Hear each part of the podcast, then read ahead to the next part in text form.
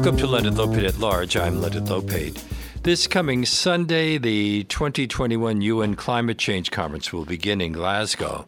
Some 20,000 people will attend, but what will they accomplish and what must they accomplish? A growing number of scientists are voicing concerns that we're already at critical tipping points triggered by climate change. But Durwood Zaelke, the founder and president of the Institute for Governance and Sustainable Development, is confident that we can drastically reduce the risk, particularly if we adopt the lessons learned from the past successes like the 1987 Montreal Protocol that uh, addressed ozone depletion. In a new book, Cut Super Climate Pollutants Now, the Ozone Treaty's Urgent Lesson for Speeding Up Climate Action, Durwood Zaelke and co authors Alan Miller and Stephen O. Anderson examine what must be done immediately. It's one of the Resetting Our Future series published by Changemakers Books, and I'm very pleased that it brings Mr. Zaelke to our show now. Hello. Hello. Thank you for having me on. Uh, we mostly hear about what the about the harmful impact of carbon dioxide, but aren't there a number of other harmful greenhouse gases, the the super climate pollutants of your title? You know that half of warming is caused by carbon dioxide. It's hugely important that we slam on the brakes there and shift from fossil fuels to clean energy as fast as we possibly can. But, uh, but, I don't know if you just heard this report that was just announced from the World Meteorological Organization that showed that carbon dioxide levels surged to 413.2 parts per million in 2020, rising more than the average rate over the last decade, despite a temporary dip of emissions during the COVID 19 lockdown. Yes, I did see that. And this follows the um, the emission gap report, the production gap report, rather, from United Nations Environment Program and Stockholm Environment Institute, just uh, last week that concluded the same thing that the pledges that were made by the parties to the Paris Agreement, which includes the entire world, uh, are falling way short of what's needed to slow down the emissions from fossil fuels. So, yes, the evidence is fossil fuel emissions are going up. And, uh, and that means temperatures are going up, and that means that extreme weather events and other impacts are going up as well. So this is uh, this is very bad news. Mm. Now there are strategies for addressing this part, I'll come back to them as we go along uh, this afternoon. Sure. But to answer your first question, there are other uh, climate pollutants in addition to CO2. Except for methane, include, are average Americans likely to have heard about any of those other pollutants? Well, I, let's let's go through them. So everybody knows about black carbon soot. If you've ever been on a bicycle behind an old bus hmm. or a truck or even a diesel car that emits that plume of black smoke, that soot. It uh, gives you, um, uh, it, it makes you sick. It can give you cancer. And uh, it's also one of the super climate pollutants because it causes immediate warming and even more when it actually gets on snow and ice because it darkens their reflective force. So everybody knows about that. They may not know that it's such an important climate pollutant. They sure as hell know it's an important pollutant, uh, air pollutant. Then you've got um, you know methane, and if you have a leak in your house and you smell natural gas, that that's methane. Mm. Methane is the main component of, of so-called natural gas. It's really fossil gas. So people have a familiarity with uh, with but natural gas. It's also a, a natural outgrowth of farming, isn't it? Well, you have um, cattle, for uh, example. You have uh, methane that comes from ruminants, so mm-hmm. cattle and sheep. Yes, they um, produce some methane, and then you also have methane from the manure lagoons. Mm-hmm. So if you go to a dairy farm, you'll see a huge pit that uh, contains the you know the uh, the feces and the urine from the cattle, and um, and that uh, is emitting methane. Now, there are solutions for this. Um, you also have methane coming out of landfills.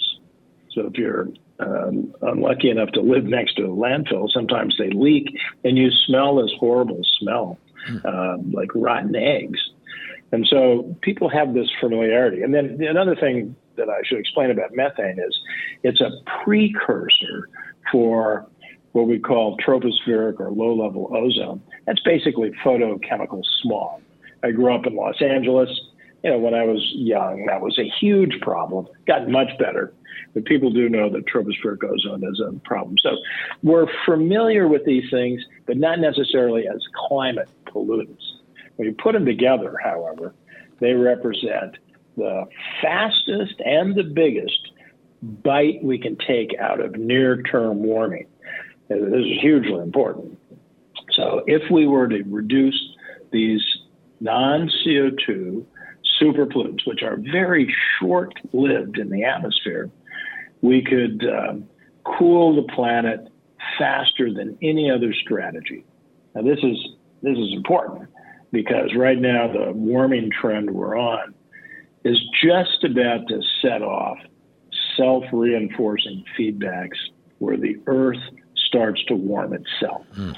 And your, your newscast just before the show uh, announced what's happening with the Amazon. So we're already losing so much of the Amazon. We're not losing it, we're destroying it, that it is becoming a source of emissions rather than a sink that pulls CO2 out of the atmosphere, safely stores it in the trees and the, and the soil.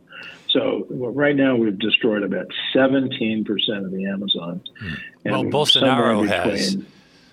Well, it's, been a, it's a political issue in Brazil, isn't it? it, it and, and it's a racial issue before. because uh, the people who live in the Amazon are people of color. It's um, uh, let, us simplify it. Okay, it started long before Bolsonaro, and uh, uh, the the clearing is largely to facilitate uh, soy and beef industries.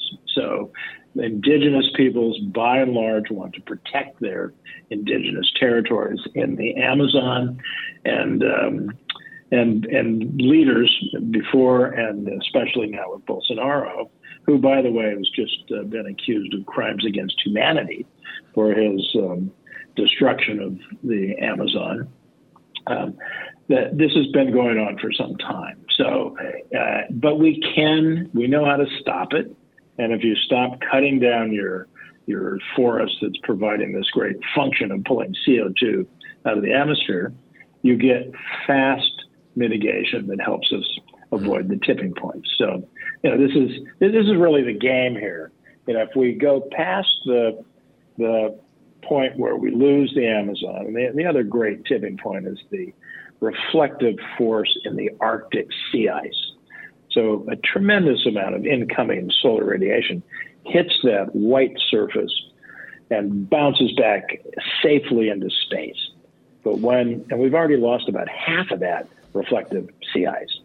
And the scientists tell us that when we lose the other half, we're going to add the equivalent of 25 years worth of hmm. climate emissions, about a trillion tons of CO2 equivalent on top of the 2.4 trillion tons we've put in since pre-industrial times. Well, we, basically, that's game over. If we cut carbon dioxide but fail to cut the super pollutants, what happens? Uh, if we only cut CO2, couldn't there be an increase in global warming? Well, yes. In fact, you're right. So when you shift from fossil fuel to clean energy, which we absolutely have to do, in the short term of 10 to 20 years, you actually end up with a little net warming. That's because when you shift from fossil fuels to clean energy, you not only reduce CO2 carbon dioxide, but also reflective pollutants, sulfates principally, that are currently cooling the planet.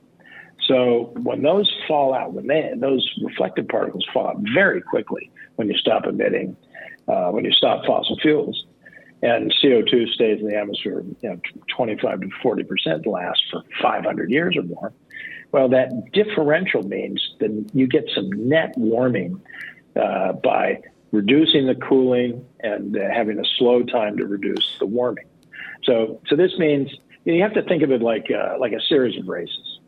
So we have to win the 10 year sprint. Maybe it's going to be 20 years, but let's say it's 10 by cutting the super pollutants. They're the fastest way to slam on the brakes and actually produce cooling. And then you have to win the marathon to 2050 by getting rid of fossil fuels and shifting to complete clean energy, which is absolutely possible to do. And then actually you have to win another race, which is an ultra marathon. By the end of the century, we have to learn how to pull the equivalent of up to a trillion tons of CO2 out of the atmosphere faster than the natural cycle. Mm. And some experts have uh, warned of the fall of civilization. Stephen Hawkins uh, even warns of the extinction of our species.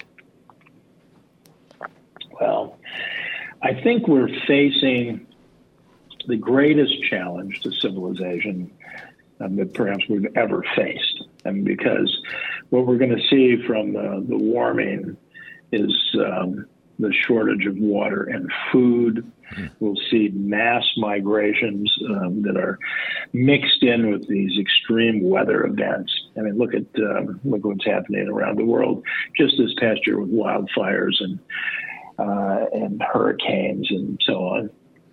And that mass migration will threaten the very fabric of civilization. Our governance system, as we've seen with the COVID pandemic, not as strong as we need to take this uh, this challenge from from the extreme weather and from the mass migration that we're facing. And and it could be you know much much worse than people imagine because if we let the self-reinforcing feedbacks take over we pass these tipping points, we're going to be facing many meters of sea level rise. Maybe it'll uh, unfold over decades and even centuries, but it's going to start pushing people away from the coast, even as um, the storms intensify, the floods intensify.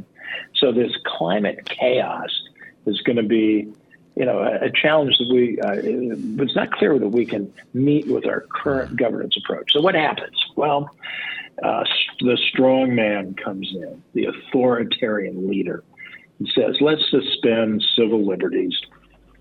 We'll take over.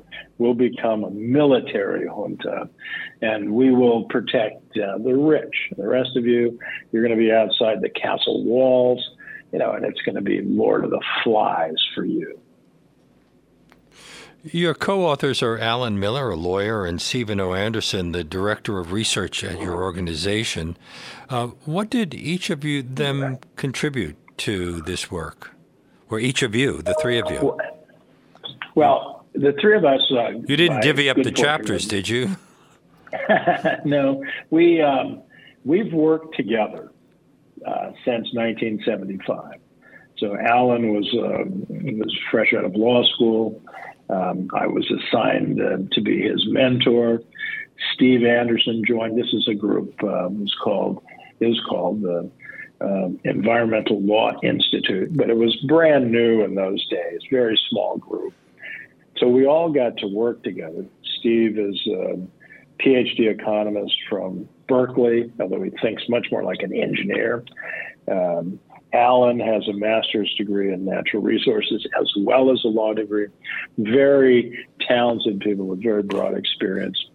And Steve worked for decades for EPA and uh, did brilliant work there. Alan with um, the World Resources Institute and then the International uh, Finance Corporation, part of the World Bank. So deep experience in different fields uh, all related to uh, international environmental law and policy, and um, and for the for the last probably 20 years for all of us, we focused just on climate change. So mm-hmm. so we we had a natural way of collaborating, and um, and and it was a pretty smooth uh, process. You know, we somebody would write a chapter, somebody would edit it, the next person would edit it back and forth and uh, adding ideas and uh, and thinking of how how we can use the book. I mean, I wrote the book um, for uh, for activists, and we wrote the book because we had something we wanted to say that could move people quickly to action. And, and, I think it's it's very important to make that point. This is not an academic exercise. I've, I've written the, the academic textbook on international environmental law and policy, and it's 1,500 pages. You know, we just finished the sixth edition of that with another group of co-authors. But this one is a slim volume designed to read on the plane or the train or after your bicycle ride hmm. and uh, and learn how to save the planet. And you're listening to Leonard Lopate at Large on WBAI New York 99.5 FM, streaming live at WBAI.org. My guest is Durwood Zaelke, who, with Alan Miller and Stephen O. Anderson, has written um, Cut Super Climate Pollutants Now, the Ozone Treaty's Urgent Lessons for Speeding Up Climate Action. It is published by Changemakers Books. You've been uh, involved in this, worked on environmental policy and law since the 1970s. Were greenhouse gases and climate change on the radar then? Well, they were for the people who who knew the most. I mean, um, it goes back to the 50s and then and much earlier with uh, the scientists who discovered that CO2, the buildup of carbon dioxide, would add further warming. And there was one woman in the U.S. unit but doesn't get much credit for this, but she's the first one to have published on this. Uh, there's a guy in um, in the Nordic countries, uh, um, Arrhenius, um, Svante Arrhenius, who gets he generally gets the credit a classic case of, uh, of someone who publicizes better oh. than uh, than the original publisher. But um, but but the the issue entered into policy discussions as early as the 60s. Lyndon Johnson was briefed uh, in the, the, 1960s. So this issue has been uh, percolating along. But there's there's one very important bump in the road. It's more than a bump in the road. It's like a, a you know a sinkhole, and that's when Exxon uh, Mobil decided that they would shift from their early effort to study the effect of their product, uh, fossil fuels, and the carbon dioxide emissions it was producing. When they were doing peer review science work in the late 70s, early 80s, uh, when they they had um, a research team that aspired to be you know, the Bell Labs of, um, of climate. They were predicting that this uh, product, uh, byproduct of theirs, the carbon dioxide, would cause potentially catastrophic emissions, hmm. and um, and they've had to do something about this. But the, the the corporate leaders decided to take a different path. They hired many of the same people who had facilitated the tobacco industry and their campaign of deception. And they said, We're going to help you out of the fossil fuel industry here. We're going to introduce doubt into the science. Doubt is our friend, was their mantra. And that doubt slowed down climate science, especially in the US, and as a result, slowed down climate policy um, in a way that is uh, is going to cause us. I mean, it's going to risk civilization.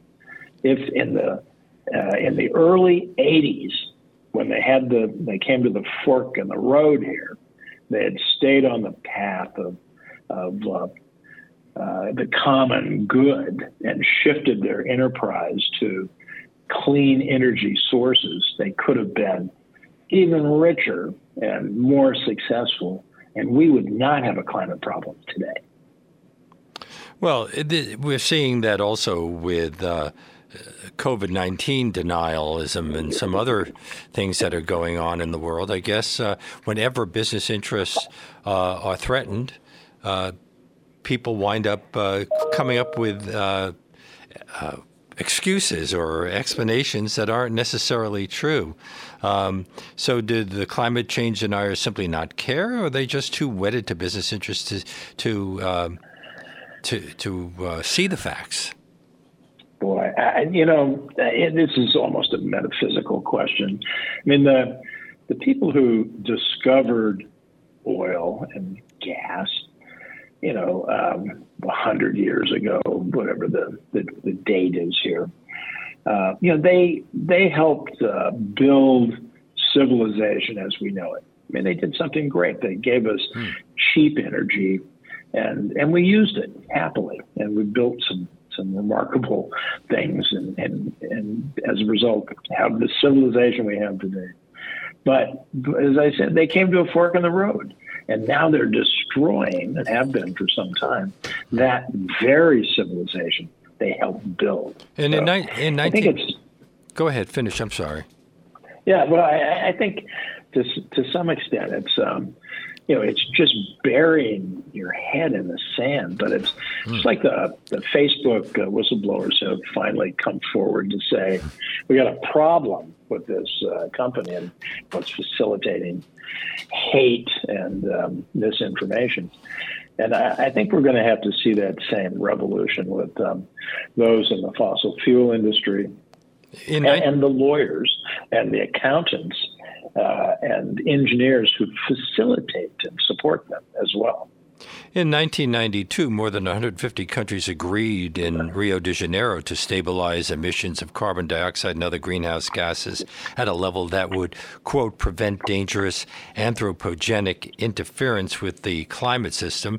And then the, uh, the first UN climate change conference was in 1995. But emissions and atmospheric temperature have gone up while the consequences of climate change, droughts, floods, explosive wildfires in both expected and unexpected places, melting glaciers and ice caps, dying corals, sea level rise have become more pronounced. The, the southwestern U.S. may be suffering the worst drought in recorded history, although there's a heavy rains today, and wildfires in Siberia were worse than all the other fires in the world combined.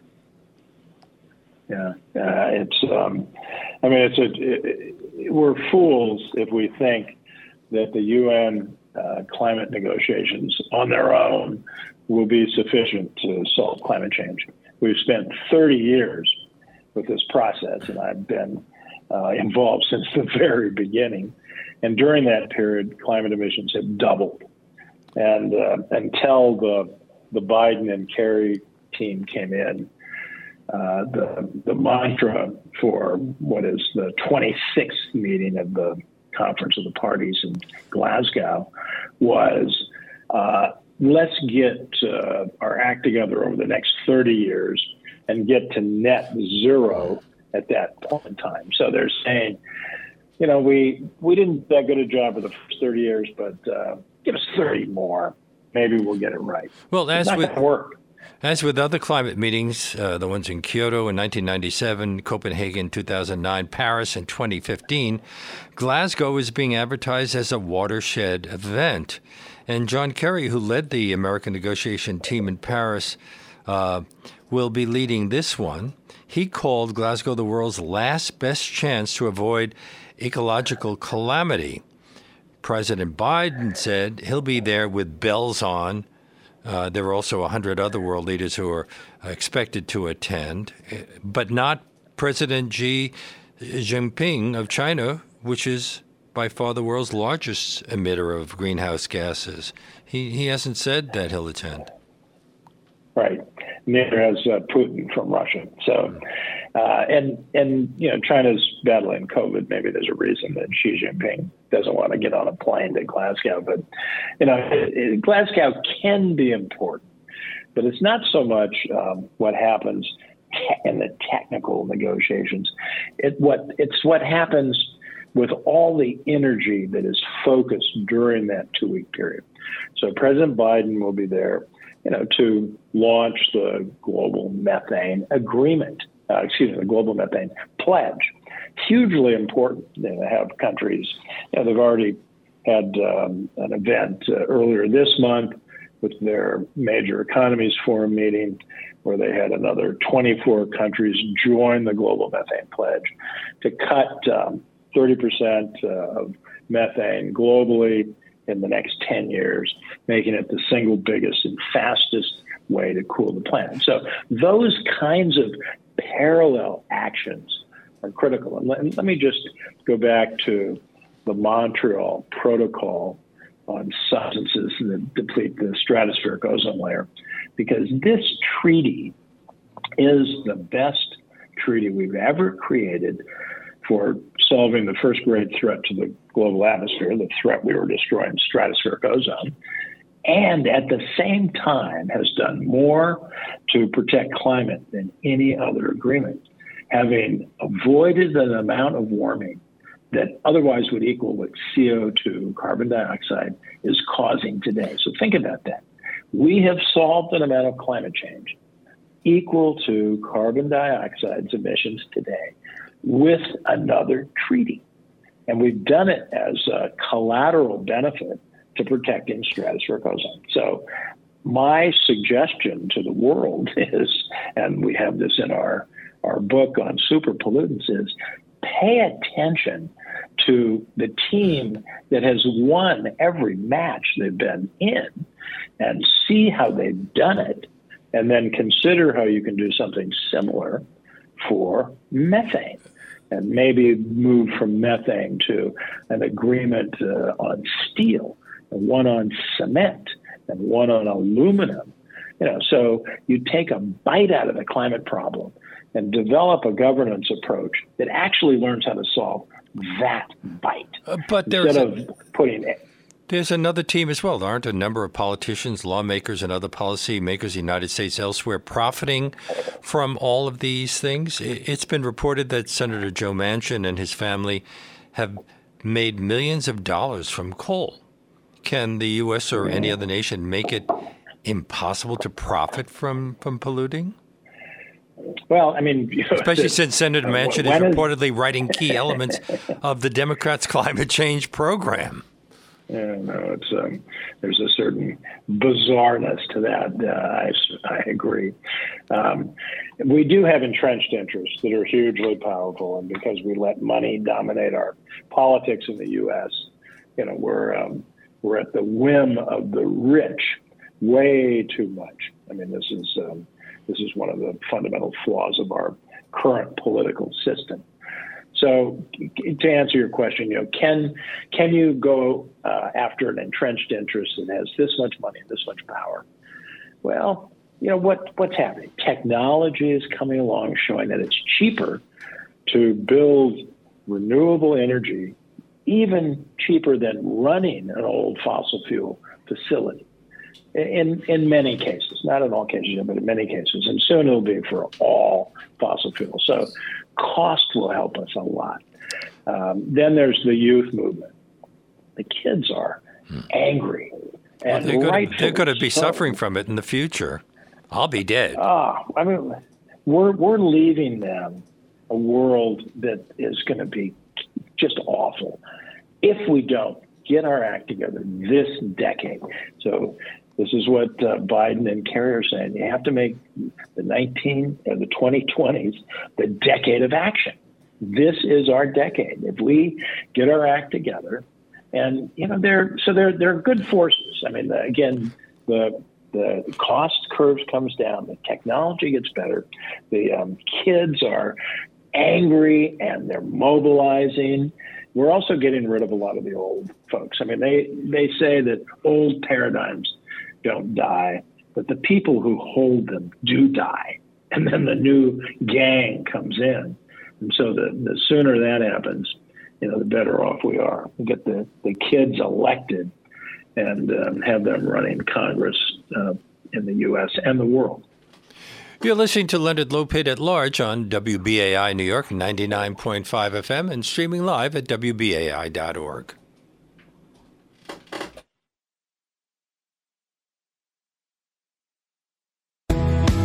Climate change, climate change climate change is what we are facing. Climate change, climate change is not gonna bring us down.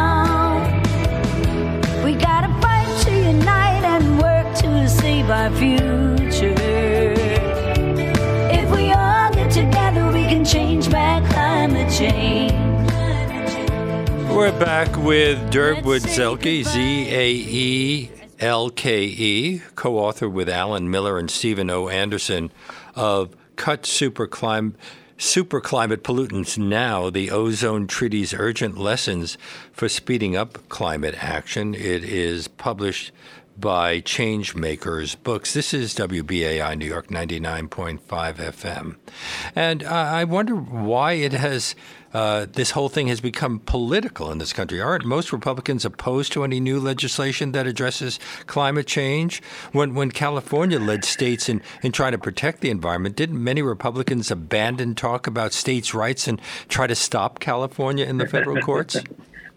Yeah, you know, I remember the time when we had the the moderate Republicans who were so good on environment, including Richard Nixon mm-hmm. when he was president. He was actually very good on climate. Yeah, he and, uh, he he uh, had the Clean Water Act and a whole bunch of other things during his administration. absolutely, he did, and um, we had uh, during Ronald Reagan's presidency, we had the Montreal Protocol.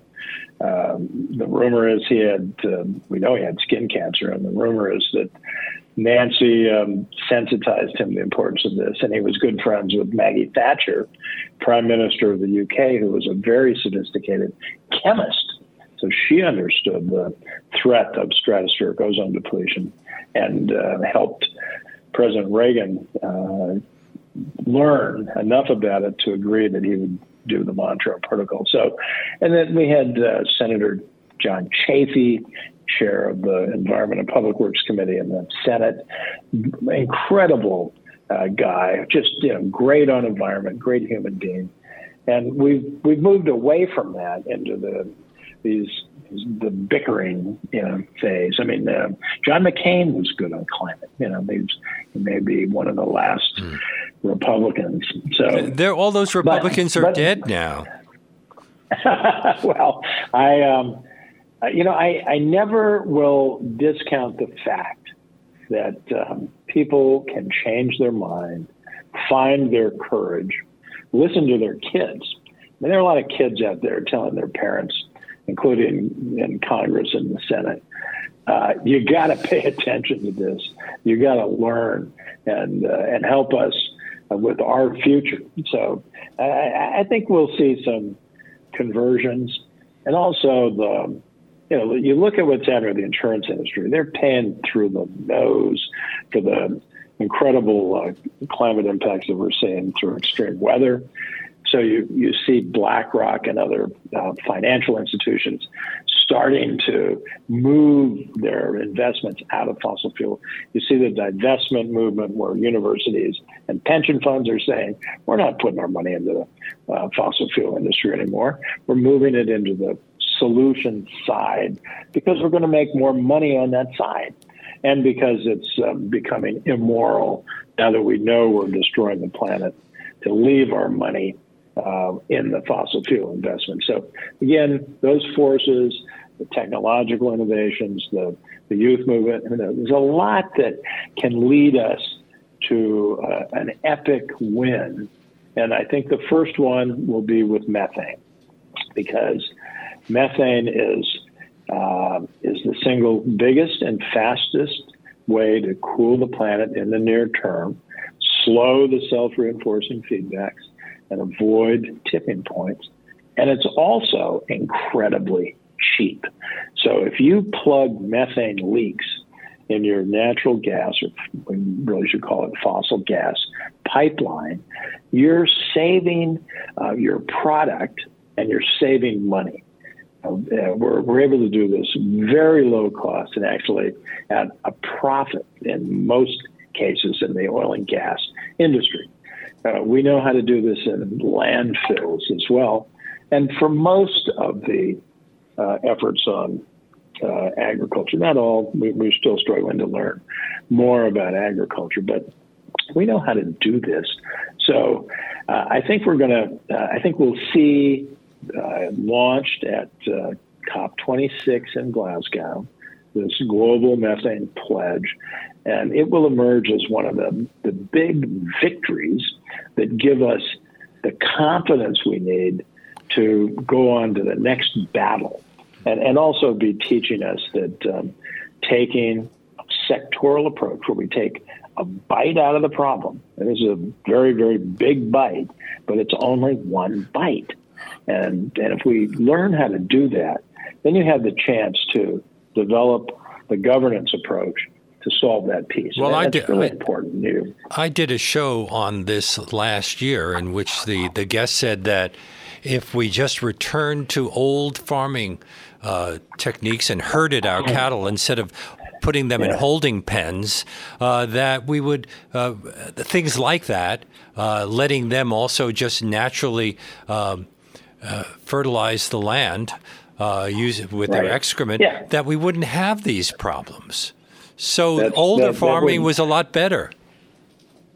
It it was, and um, we you know we should do everything we can to help the small farmer in particular uh, return to that. And there are a lot of young people who now think that that's a good way to live. They're rediscovering the life on the land. So the organic movement is hugely important, and and I think that's uh, I think COVID has probably pushed a lot more people in that direction out of the cities into the country where they can see that you know things can grow i mean you can you can uh, you actually have a world that produces for us if we're smart enough not to destroy it Does dealing with the emission of pollutants uh, and climate change present legal challenges distinct from those involved in other areas of environmental production? well i mean uh, Do you trust know, the there are a lot of Supreme Court? If a, or what kind of case could even come up before the Supreme Court in this regard? Um, I mean, there there is climate litigation going on in the United States, uh, and it's uh, it's best kept in the state courts, not the federal courts, and that's the trend of the decisions so far. Uh, there's climate litigation going on throughout the world. I mean, tremendous uh, number of cases, dozens, hundreds. Uh, some have been successful already. The German Constitutional Court ruled that um, Germany was not doing enough in the current decade and violating the human rights of youth by giving them too big of a burden after 2030. So this is a new constitutional principle in uh, in Germany, one that should be copied throughout the world.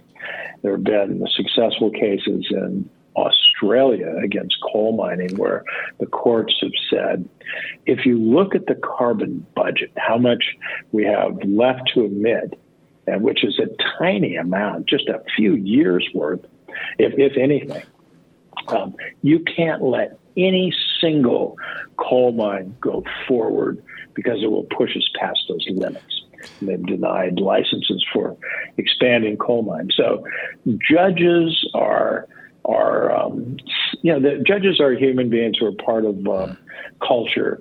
They they have their own uh, norms that they integrate through their own learning, and climate has now become part of the the conversation of the world.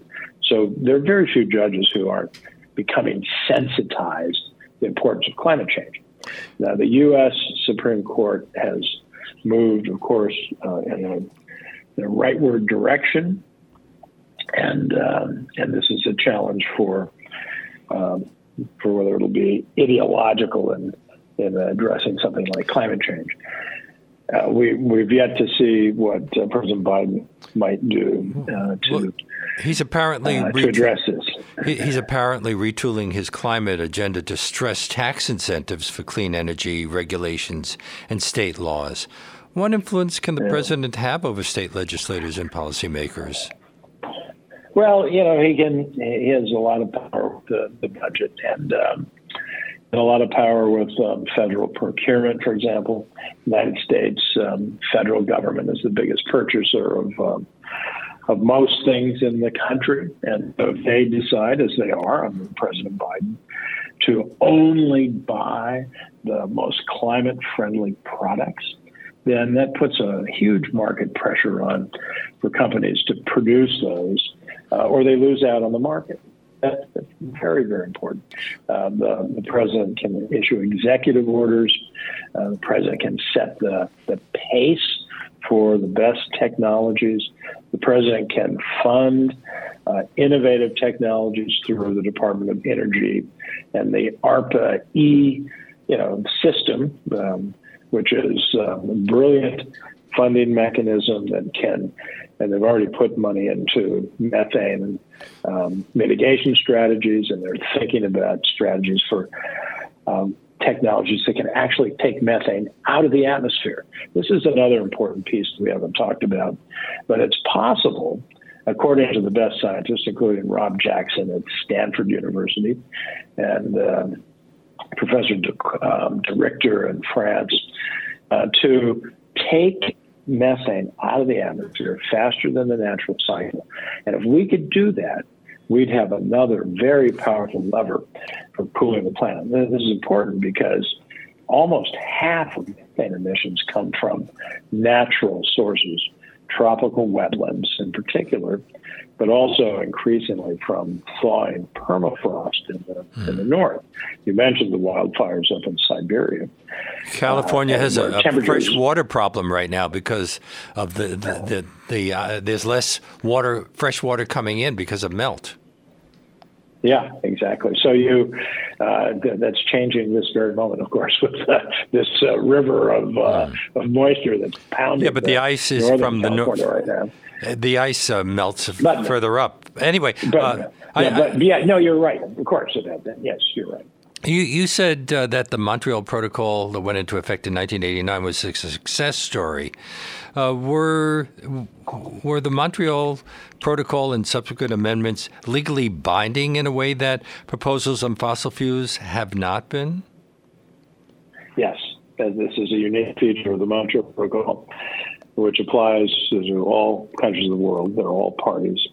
They've agreed to abide by mandatory measures. And what happens if a powerful them. nation like the United States or Russia or China violates the agreement? What happens?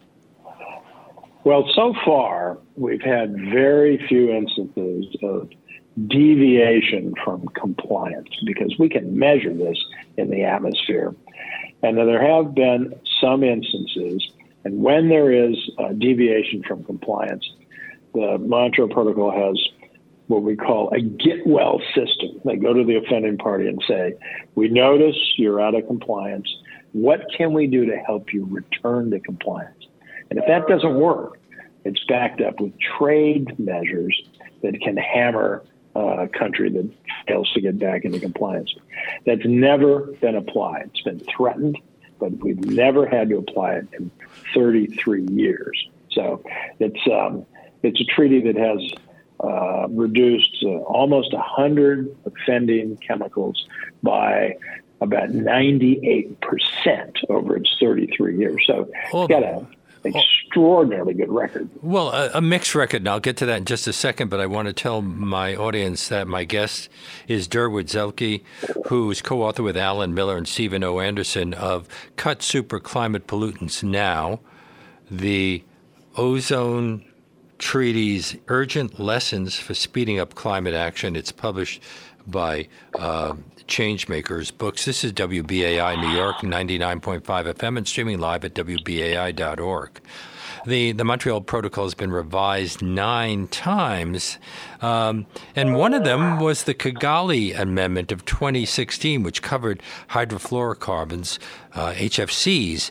Didn't industry turn to HFCs after CFCs were phased out under the original 1989 protocol? When did uh, scientists discover that HFCs are also potent greenhouse gases? Well, this is a very uh, insightful question. The Montreal Protocol is a starred and strengthened treaty. It's been strengthened, as you mentioned, at least nine times, and through a series of amendments and, and adjustments. And it's um, it's moved from the most damaging chemicals, the CFCs, which were horrible for destroying stratospheric ozone and warming the climate. Then it moved to an intermediate chemical called HCFCs. They were much, much better. They weren't perfect, but they were better, and they they're the chemicals that we had right then. And then from there, as we started phasing those out, countries um, and their industries started moving towards HFCs. Now, HFCs do not destroy stratospheric ozone. So, for those who are only paying attention to stratospheric ozone, it's like, okay, we've mm. we've done our job here. But if you were paying attention to climate change, as the Montreal Protocol increasingly did, then they realized, well, HFCs are at best another temporary solution. We better start innovating to get to the substitutes that are even better. So yes, um, we've we've moved progressively from really bad to uh, a bit better to a bit better, and we're still going. And in this book, you propose a three-step plan to cut super pollutants now. What are they? Well, I mean, um, let's go back to methane. Okay, well, let's let's go to Montreal Protocol and the HFCs. Let's let's start with that because we have the Kigali Amendment, so we need to finish the job with uh, the Montreal Protocol's Kigali Amendment. Let's get everyone to ratify. We have 127 countries that have ratified so far. The U.S. has passed its implementing legislation, so it's already in compliance but it still uh, is awaiting sending the package to the Senate for their advice and consent for formal ratification. Um, China has ratified, India has ratified. Now we need to get the rest of the world to ratify. And then we also need to think of which countries want to go even faster.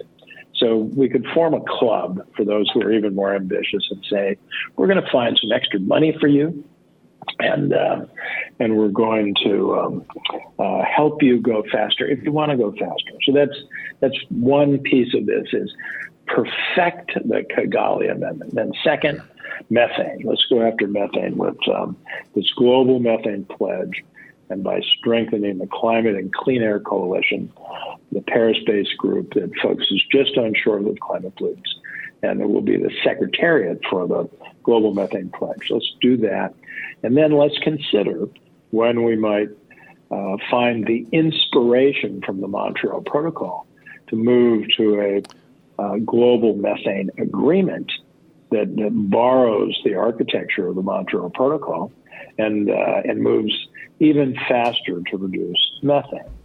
And then with black carbon, which is um, the the one that is even the worst one of all for public health, that really is a regional pollutant. So we would picture a series of regional agreements to reduce black carbon soot, um, uh, leading with uh, public health benefits there, but also capturing the very powerful climate co-benefits. So, so I think that's that's the the simplified outline. You know, all uh, imminently doable, and if we were successful with that, and I, I do predict that we will be, we will be able to cut the rate of global warming in half and the rate of Arctic warming by two thirds. And this is really important because, as we mentioned earlier, you've got to save the Arctic sea ice and that reflective force. We can't afford to lose that, because if we do, it'll accelerate the collapse of permafrost, which methane, carbon dioxide, and uh, N2O and that wicked cascade will lead us to the, the hothouse Earth with climate chaos that will perhaps break our governance systems. Well, the Trump administration reversed course on several environmental protections. Sometimes it appeared only because they knew that they could do so. And uh, if Trump and uh, Bolsonaro and Xi, uh, Xi Jinping simply rewrite the law or ignore it, what can be done? Uh, can we can agreements between nations be given teeth so that countries meet their commitments? Well, again, let's go to the Montreal Protocol, where 33 years, every country in the world has been in compliance with very few deviations all of which have been corrected. So we do have a model that's quite remarkable that we need to and we need to study and we need to respect and we need to borrow the inspiration and the architecture for that. Um, as you do your governance systems through law, you're also changing the behavior of the, the actors, those who um, produce our energy, those who produce our products. And once they make the shift for example, no one wants to go back to CFCs. There's no industry that wants to go back to CFCs. I mean, we're making uh, new refrigerants um, under uh, the, the encouragement of the Montreal Protocol, under the mandate of the Montreal Protocol. And so you lock in technological changes, business changes, cultural changes that that make it very difficult um, and and take away the incentive for going backwards. Now, in the very short run, yes, you know, a new administration can come in and and reverse um, course on policy. Once you lock in the, the changes through cultural changes, through technological changes, and through um, changes in business practices, you know, there's no going back. Clean energy is just better. You know, it's cheaper. Well, we're pretty much clean. out of time, but I wonder whether anyone still contends that we can allow free market forces to solve environmental problems. Isn't trading in carbon emission credits an attempt to harness free market forces? Have there been any successful carbon credit programs? And uh, you got uh, one minute. yeah, I'm, I'm not a big fan of. Um, first of all, the, the uh, climate change is the, the biggest uh, failure of the market system we've ever seen. So relying on it to solve the problem is, is foolhardy. We have got to find a regulatory approach like the Montreal Protocol. Uh, follow that with all these sectors that we mentioned, and um, starting with methane and an epic win give us the courage to do more and to stand up to the fossil fuel industry and, and support the clean energy industry of the future. Well, this is, climate change is just one of several environmental problems. We also face destruction of habitat, plastic and pesticide pollution, perhaps the largest mass extinction since the dinosaurs were wiped out. And I assume that we're going to have you back at some point to talk about those as well. but my great thanks. I mean, we slam on, yeah, my my uh, my appreciation for your your great questioning.